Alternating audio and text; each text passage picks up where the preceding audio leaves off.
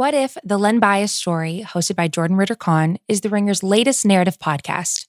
You can find new episodes every Wednesday on the Book of Basketball 2.0 feed. Here's a quick trailer.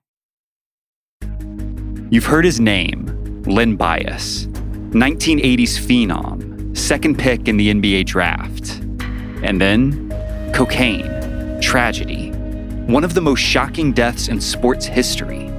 35 years later, Bias's legacy is still making an impact. From Spotify and the Ringer Podcast Network, this is What If, the Len Bias story. I'm Jordan Ritter Conn.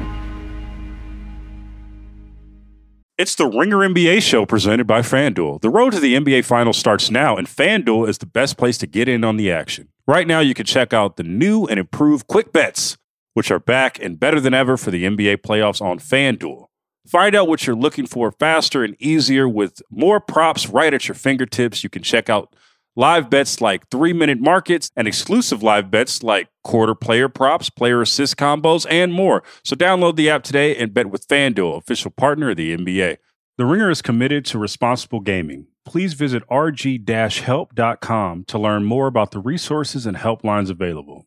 And listen to the end of the episode for additional details. Must be 21 years and older 18 and older in DC and present in select states. Gambling problem? Call 1-800-GAMBLER or visit rg-help.com.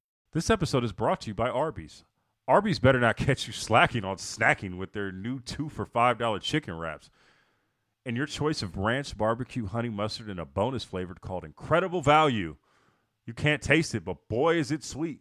Arby's 2 for $5 chicken wraps are here for a limited time at participating locations.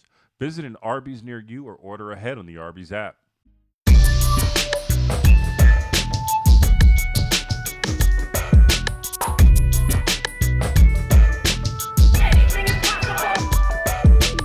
Welcome to the Saturday night edition of the Ringer NBA show. I'm Kevin O'Connor. The Bucks just won game 6 over the Hawks 118-107 to advance to the NBA finals against the Suns. Tuesday night will be game 1 of the finals and joining me to discuss all of this is the Ringers J Kyle Mann. What's up, Kyle? Not too much, Kev. It's been um, quite a playoffs, quite an up and down playoffs. You know, kind of I, I won't say culminating, but the beat goes on of players. Um, a lot of a lot of interesting players are kind of getting their due in a way tonight. You know, heading heading on into the finals, and uh, you know, like Jrue Holiday, a guy that we've talked about for years. We kind of debated about whether or not he was eligible to be on on the underrated list anymore. Heading into a finals, that's awesome to see. I was thinking in the closing minutes of that game, PJ Tucker going to be in a finals. Uh, I'm pretty sure this is his first finals. Um, happy for him. Um, long career, but uh, the Bucks, as much as we've sort of teased them and it's been up and down, they've managed to be tough. They've been tough throughout this series, I thought, and been pretty resilient. No doubt about it. I mean, the fact they were out without with Giannis Antetokounmpo again, out again with that hyperextended knee. The Hawks got Trae Young back, but he wasn't his full shifty self, and Milwaukee led the entire game. But this was a up and down, kind of a classic game of runs, uh, game that we just watched. Kyle, the Hawks got the deficit to two points early in the third quarter. And this, it, it was a turning point here. Kevin Huerter had a chance to hit a three pointer to give the Hawks the lead. He missed that shot, clanked it off the rim, part of his horrible series that he had. And then that's when Khris Middleton just got scorching hot. Had a 23 point quarter, his second 20 plus point quarter against Atlanta this series. The Bucks got the lead to 20. Huerter got pulled for Cam Reddish. Then it went the other way. Cam Reddish just goes off, has 21 points. Hawks get it to six late in the fourth quarter, but it wasn't enough, you know, without Trae limited.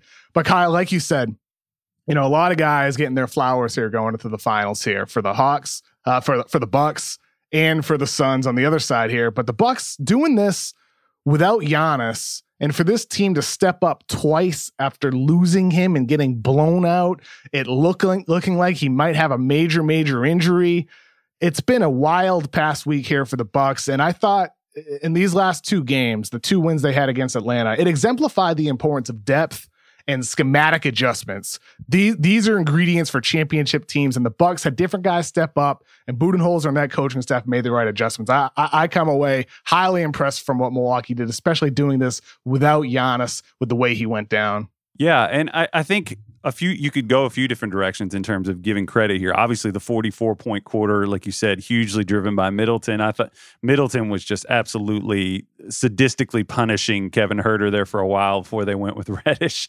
And uh, big game Cam Reddish came in and kind of gave them, you know, you got a couple different, uh, you know, kind of outlier performances.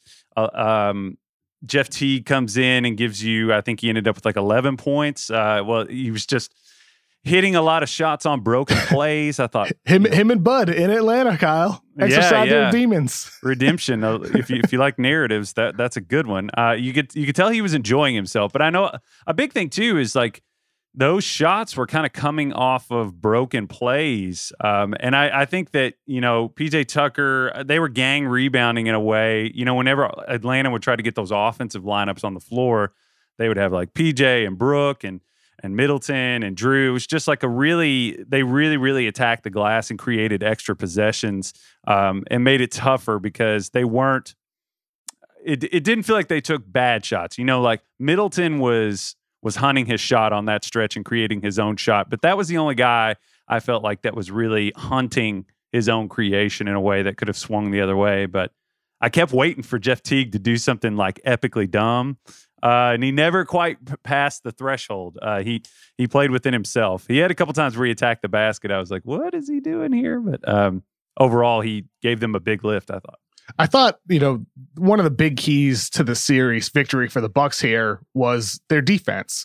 Uh, in games one to four, the Bucks switched only 40% of their screens according to Second Spectrum. In game five without Trae, everything changed there. Milwaukee switched 74% of their screens in their game five, switched one through five, at Brook Lopez on the perimeter against Bogdanovich. And they did that again tonight, right off the start. They had Tucker start the game on Trae, and they were able to switch Bobby Portis onto him. And that allowed them to have PJ Tucker with size on the switch against a big, either Capela or Collins, depending on who switched. And I thought from the jump, the Bucks did a nice job. Over the course of the game, Atlanta did start to pick them apart in little ways, finding ways to cut, move the ball quickly, got some dunk opportunities uh, when the Bucks were out of their typical alignment. But I thought the Bucks they call they called the right they made the right decisions on the defensive end of the floor throughout the series, and that really discombobulated Atlanta's offense throughout the series. Uh, without Trae in Game Five, and tonight with Trae Young, and this is what the Bucks built for all season long, right, Kyle? For a moment like this, to be able to have something else besides the drop defense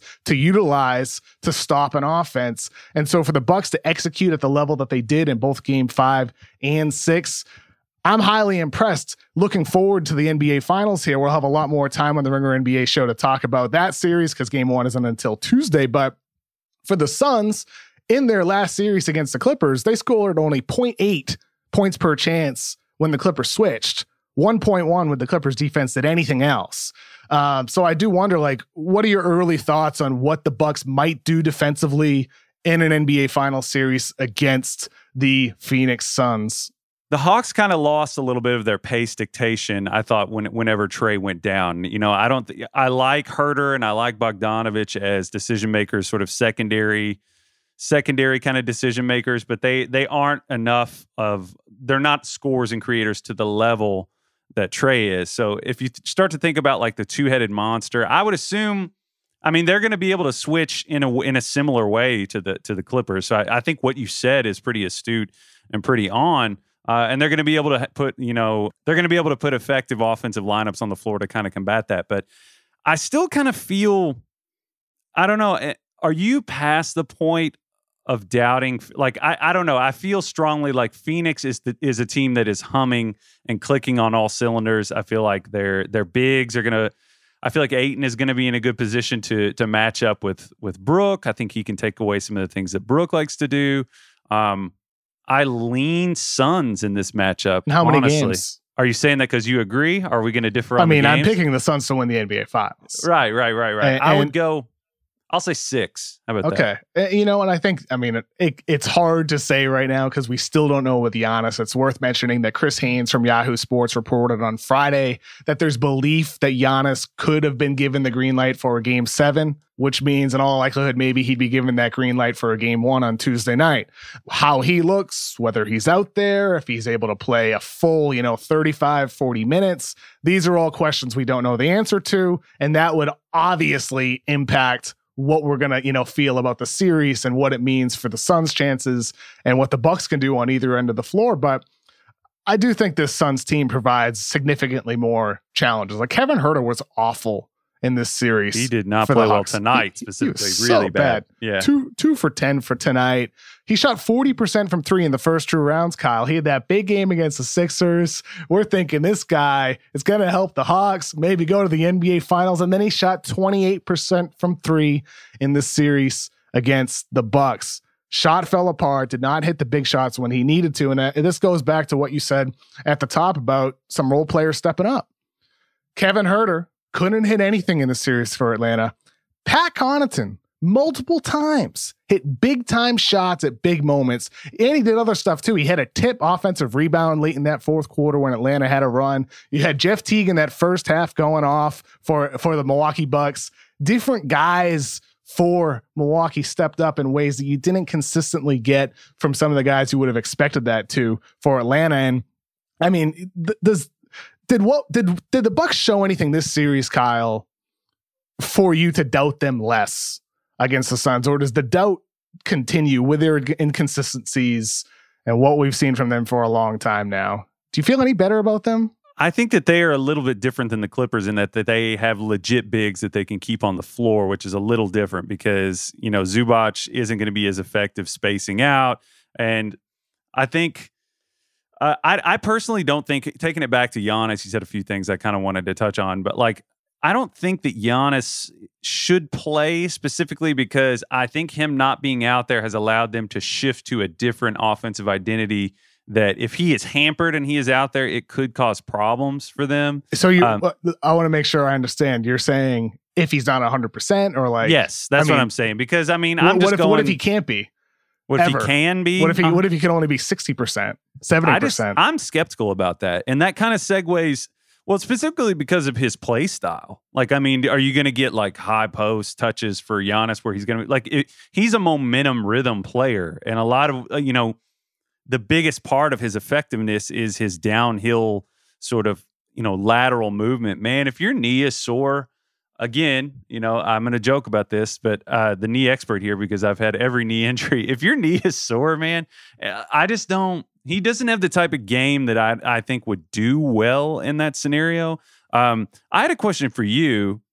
Down the stretch of that game, you know, they kept saying, even Reggie was kind of alluding to it over and over again, like we got to get, you know, the Hawks need to get a, a some kind of a something from Trae here. Do you think that it was a smart decision ultimately to leave Trae on the floor because they kept Yes. talking about they? I don't know if I agree because throughout the game, uh, they kept talking about like, well, he looks normal to me. He didn't look normal to me the whole game. Like I didn't think he looked right. He kept trying. There were a couple different times they kept uh, attributing it to timing. I was like, well, the two things are interconnected. Like he he physically just looked like unsure of his body a few different times where he was trying to step back. he was wincing after some hard landings too, multiple times throughout the game. Yeah, and if you try to go hunting, you're if you go try to, you can. Rick Pitino used to have this thing where he would talk about like if you try hard enough to turn something on, at some point you turn it off.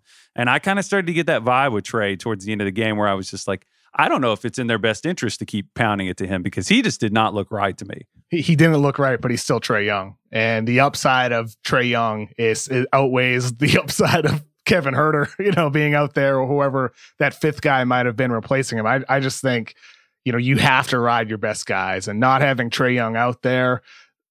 I mean, like sometimes when it comes to decisions in life, uh, it's like, what am I going to regret the least? Am I going to regret not playing Trae Young more than playing a limited Trae Young? I would definitely regret not playing Trae Young more than I would giving it a chance with Trae Young.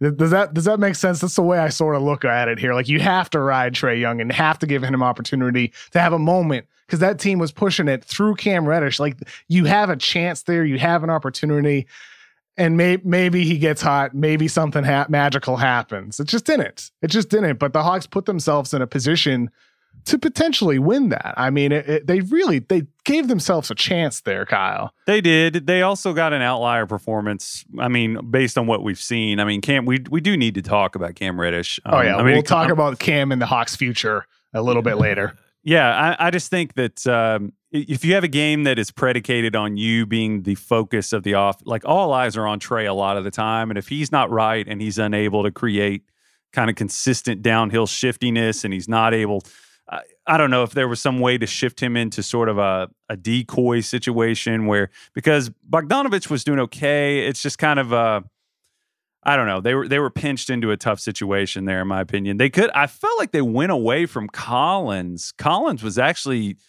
showing some competency, kind of uh, using size mismatches to his advantage. Uh, he looked he looked comfortable. I thought they went away from him. Maybe that was something they could have gone to, but I thought uh, Portis actually kind of attacked Gallo at different points throughout the game um, and made him look a little stunted, a little slower. Um, I don't know. The the Bucks just kind of Middleton kind of picked his spots at the right time, and and that was kind of the story of the game ultimately. I think. This episode is brought to you by Arby's. It's 3 p.m. and dinner is still hours to come. Maybe lunch didn't quite hit the spot. That's where the new two for $5 chicken wraps from Arby's come in available in ranch, barbecue, and honey mustard. They're perfect for the afternoon snack attack or as an add on to your meal. Arby's 2 for $5 chicken wraps are here for a limited time at participating locations. Visit an Arby's near you or order ahead on the Arby's app. This episode is supported by State Farm. Man, I remember when I first got into a car accident, it was pure frustration because I did not have State Farm. And now that I do have State Farm, it is an exclamation of pure joy. But the only words that you need to remember are like a good neighbor, State Farm is there. State Farm has options to fit your unique insurance needs, meaning you can talk to your agent to choose the coverage you need, have coverage options to protect the things you value most, file a claim right on the State Farm mobile app, and even reach a real person when you need to talk to someone. Like a good neighbor, State Farm is there. Learn more at statefarm.com. This episode is brought to you by Visible Wireless. Want a wireless provider that always brings its A game? Switch to Visible, the wireless company that makes wireless visible. Get a one line plan with unlimited 5G data powered by Verizon as low as $25 a month, every month, taxes and fees included. And as if that wasn't already a huge win, you could use promo code RINGER20 to receive $20 off your first month just for listening to us talk about basketball. Not bad, right? You don't need more than one line of wireless to save. Just switch to Visible at visible.com and use promo code RINGER20 for data management practices and additional terms. Visit visible.com. The Visible monthly rate is $25 per month. Let's actually talk about that Atlanta Hawks future now. Um, Cam Reddish, 21 points tonight. The talking trash, you know, had a look of a killer in his eyes at times. I I loved seeing that energy and that enthusiasm and that spirit on the court from Cam Reddish because that's one of the things people knocked him for. You know, sometimes he goes in and out of the game. He's up and down, hot and cold. This guy was hot the entire game. It was great to see that. This Atlanta team, you know, John Collins will be a free agent. Uh, they have some decisions to make this offseason. But overall, I mean, if you're a Hawks fan, there's no guarantee that you're back here again. There's no guarantee of that. But if you're a Hawks fan here going to game six against the Milwaukee Bucks in the Eastern Conference Finals, you have to be feeling great about the way Cam Reddish looked, about the way Onyeka Okongwu looked in his limited minutes coming off the bench. He looked very, very seasoned for a rookie big man in 12, 15 minute stints. You have to be feeling great about Trae Young, in the postseason. He was not a liability in the way people might have expected on the defensive end of the floor. Bogdanovich had big moments. Huerter was good the first two rounds. You'll get DeAndre Hunter back. You'll have other pieces coming in, other changes to be made potentially through trade and free agency.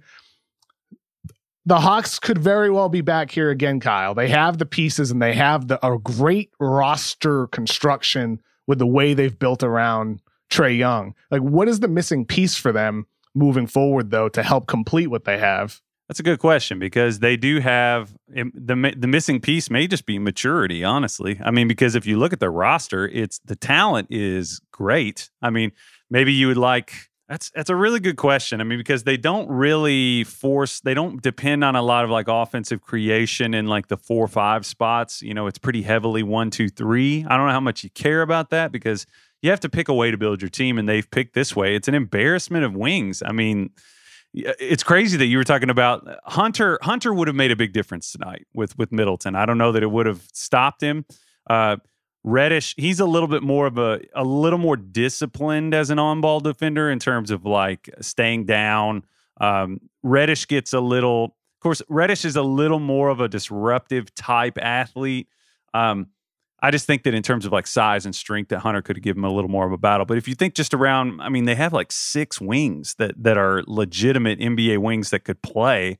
Um, I don't know. I what do you think? Where where do you think their offense should come through? I, I kind of feel like maybe it is just a case of them playing together because the pieces are.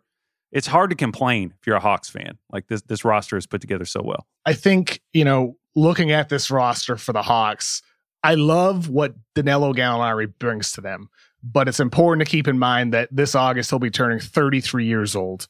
So you have Gallo with a long injury history, turning 33, and the fact is, is that he has one year left, um, guaranteed on his deal, then a non-guaranteed year. So he's signed through at least 2022, possibly 2023. Having a guy who can fill that role, a big forward who can get buckets for you, is critical. Could that be already on the roster? It could be DeAndre Hunter. It could be Cam Reddish. I say find another one because having that guy who can get a bucket for you at any moment is critical. And with Hunter and Reddish, Reddish more easily projects into that role of a perimeter oriented guy, but finding more people in that role who also have, can bring more in the defensive end of the floor is important here. And I think for the Hawks, we saw them go without and Capela on the floor at certain moments down the stretch of that game. I look forward to seeing what they do with John Collins here. Because with John Collins, his role and his importance to the team is clear. I thought he really brought it on the offensive end of the floor at times. I, I mean, he's solid at worst defensively. Mm-hmm. I wonder what the market is going to be for him. I wonder what the price is that the Hawks would feel comfortable bringing him back. How, how high do you think you'd be willing to go here? Because you don't want to restrict yourself too much with like 25 you know, max level potentially. Like, where would you feel good about John Collins with his given role on the Atlanta Hawks roster? How much I would pay him? Or, I mean, I guess maybe a better question is how much of a priority should he be to bring him back? I mean, I really liked. We're big on body language here at the Ringer. I really liked his body language a lot. I thought that he played hard consistently, whether yeah. or not he was getting the ball or not. Um, I thought that I, d- I definitely think that his offensive role could expand. Like I kind of felt like that throughout the night. I was like, I feel like we could get more out of out of Collins. It makes you wonder. There's there's this kind of thing with teams sometimes where you know short term satisfaction can kind of stop you from making the move that you need to make to get to the level that you need to you know get to. Of course, over and over again, we say that you need to have this X number of all stars on your team to get to a certain spot in the playoffs. These playoffs have been aberrational enough to sort of run against that. You know, do you think that there's a move where, since they have such this glut of wings, um, I I like Collins. I would want to keep him around if I can, within reason. But since they have this glut of, of wings, um, do you think do you think that they could sort of parlay that for an all star, a guy who is like a big time creator? Or do they need to? Do you want to follow the Suns' game plan here and bring in a great veteran? Is that is that what you're proposing there? Who would that even be? Who who would that, who would even be affordable at that point? I know they've talked about like Mike Conley potentially being on the move. I know, but I don't know that uh, who would be out there that would be a good fit in that sense. Well, I mean, I think we did see the game plan though. The the two teams in the NBA Finals, Chris Paul and Jae Crowder were added to the Phoenix Suns, two veterans to a younger team, helped complete that roster. And then for the Bucks, of course, added Jrue Holiday before the season, got PJ Tucker before the season, added Brook Lopez a couple of years ago, who had some awesome moments throughout this postseason, dominated offensively in game five, dominated defensively for long stretches in game six.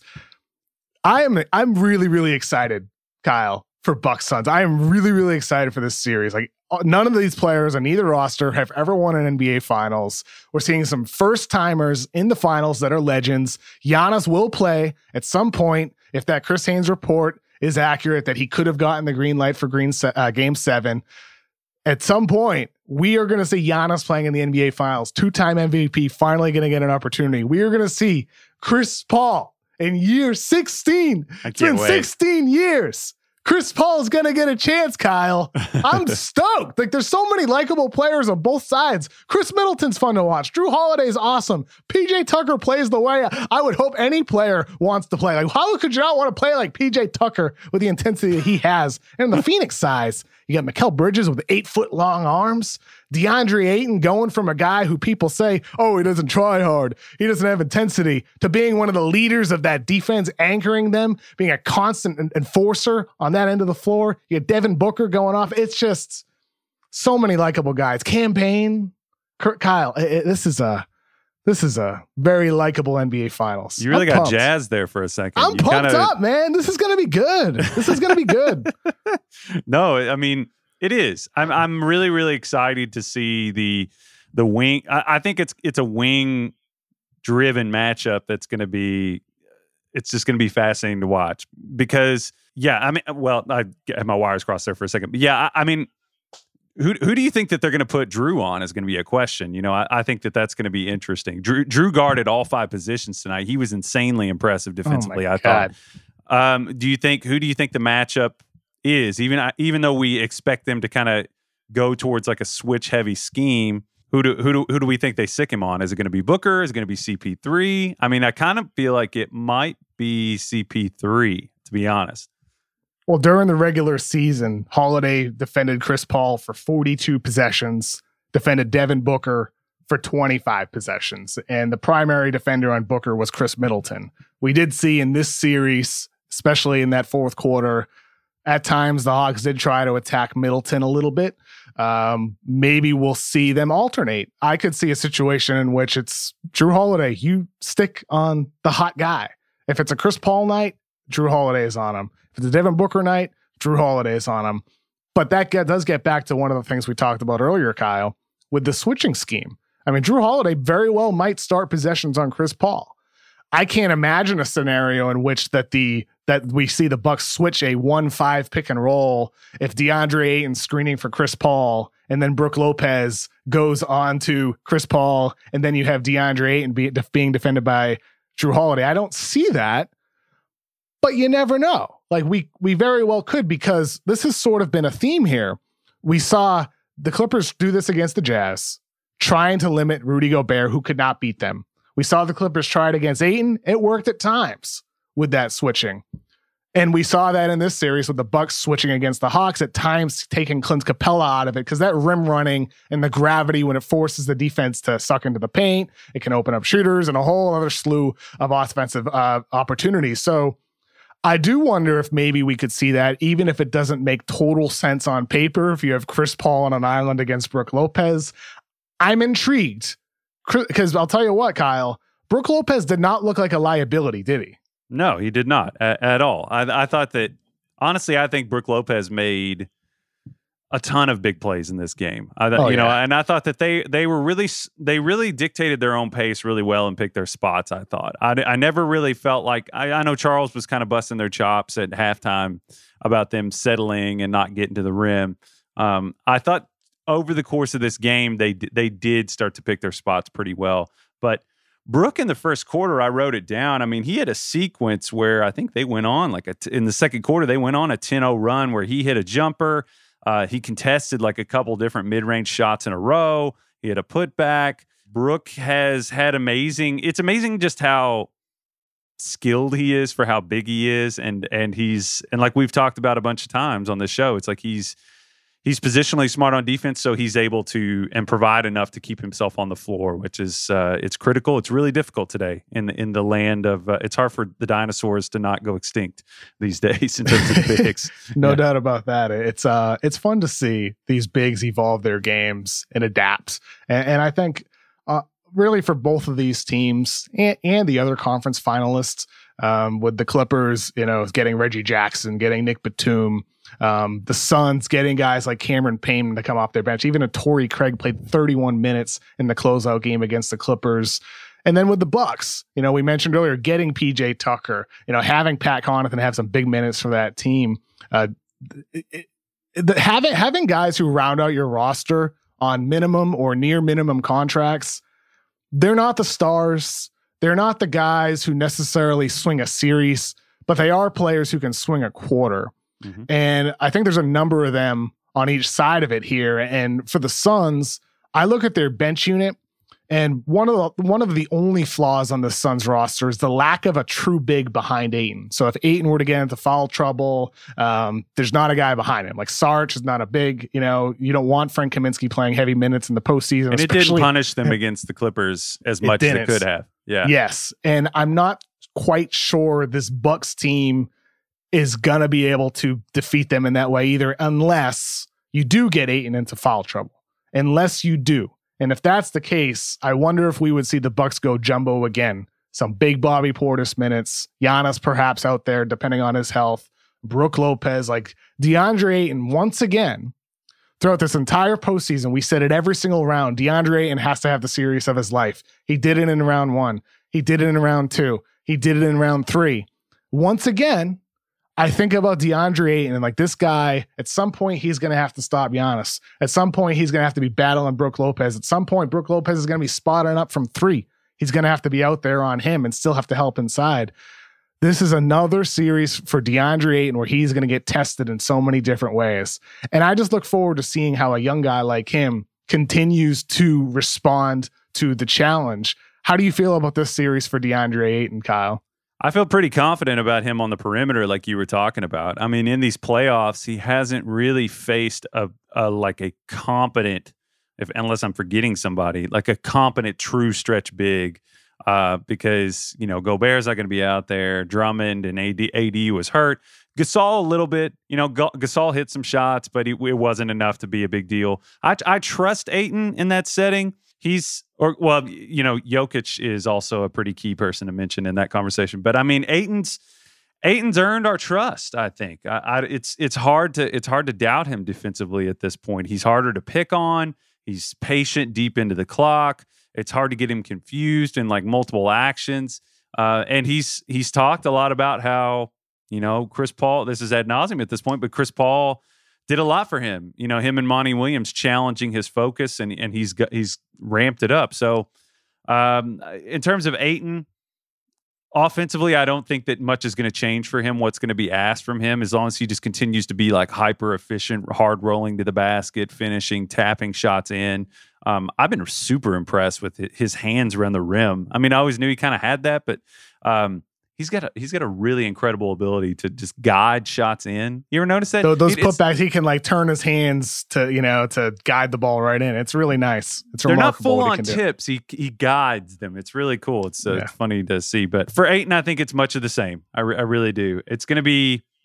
It's going to be a question of like, is Chris Paul going to be slowed down at all for me? Because I think that the I think the Bucks are long enough and competent enough to T- Tucker and Booker is going to be interesting too because they we talked a lot about like the physicality with Beverley uh, and some of those off ball actions. You know, Booker Booker it seemed like he like started with momentum against the Clippers and then he lost his momentum off ball and then he got it back as the series went on. Tucker is going to be an interesting challenge if if it's Tucker that's on him. Um, I don't know. It's it's fun to just sort of think about the matchups because these two yeah. teams are defensively competent, but uh, it'll be interesting just to see if Giannis is able to play. A lot of things in the air. Yeah. And at some point, we'll inevitably have the conversation Will Giannis defend Devin Booker? Will he defend him man to man? Like that's going to be a thing on TV. It's going to be a thing on podcasts. That's going to happen. And last thing I want to hit here, Kyle.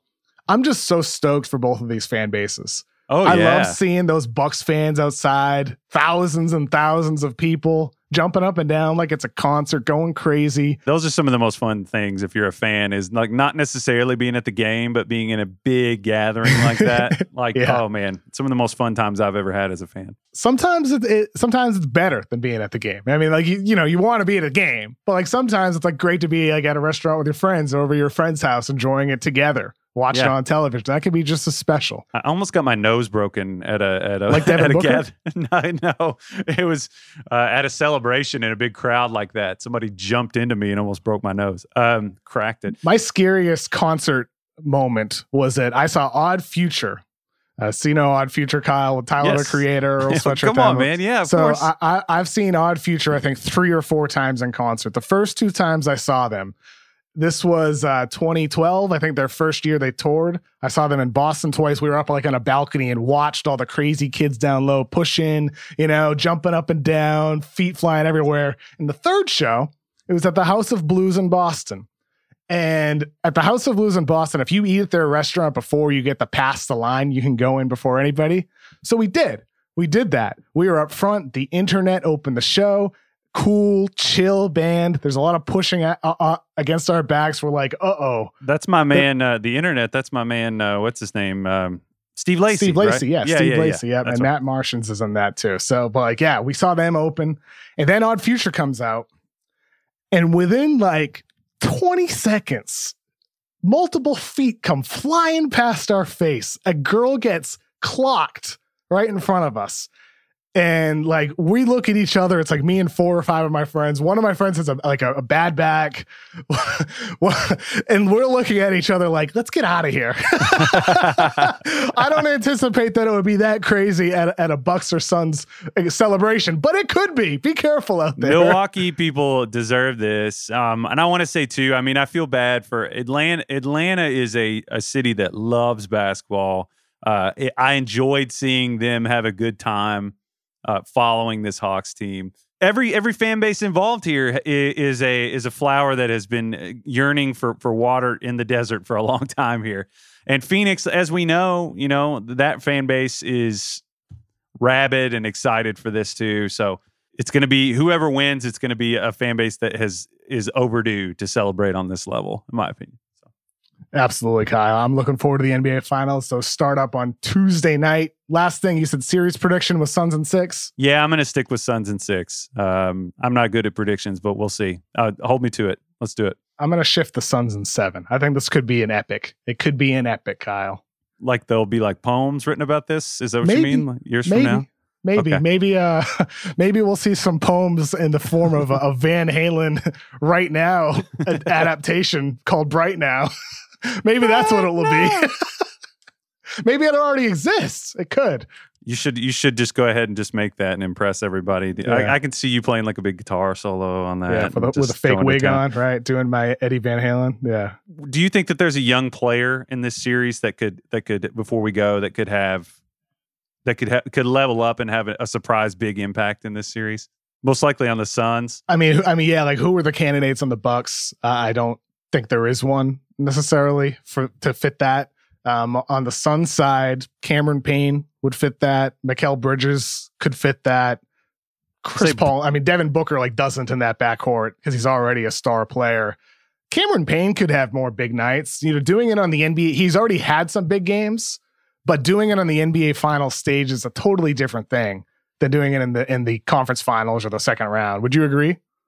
I mean, the basketball uh, is there is there like a basketball difference between the finals and in the conference finals? Um, I just don't- mean the I stage. The stage. Yeah, I know. it well, it yeah, yeah. depends. It, I guess it just depends on how it is seen through his eyes because all of this has been unbelievable in terms of Cam Payne. I mean, what an unbelievable story! Really, it it it will Oh, yeah. go if if he continues and has an incredible you know story and keeps going.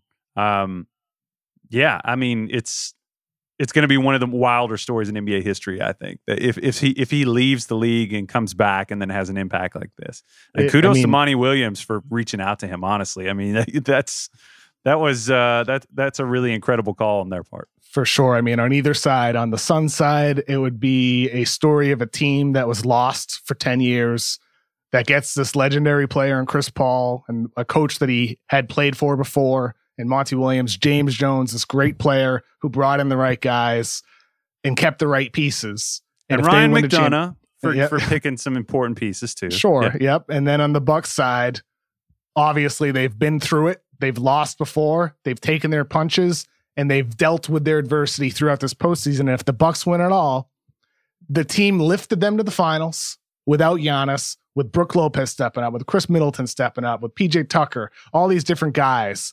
And then if Giannis were to come back and help help lift them to a championship, what a way to write that story w- would be because Giannis, at the time he signed that deal, Kyle, people said, Is this the right decision? Is this the right thing to do?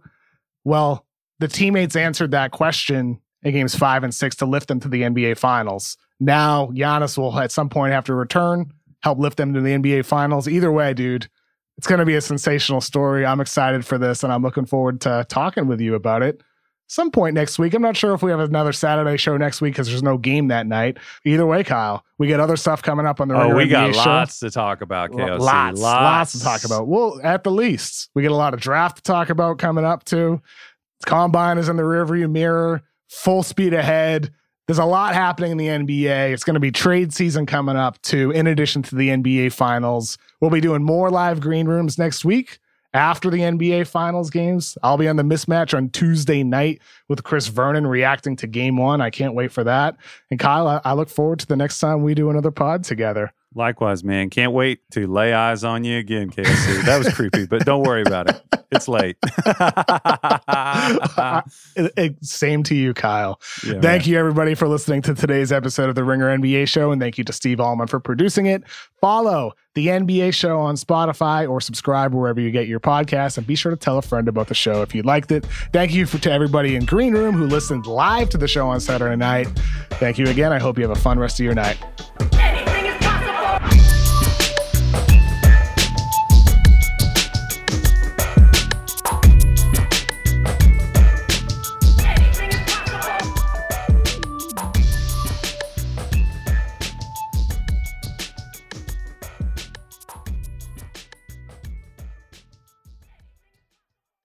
This episode is brought to you by 20th Century Studios' Kingdom of the Planet of the Apes. As a ruthless king builds his empire at the expense of the remaining human race, a young ape will fight for the future of apes and humans alike.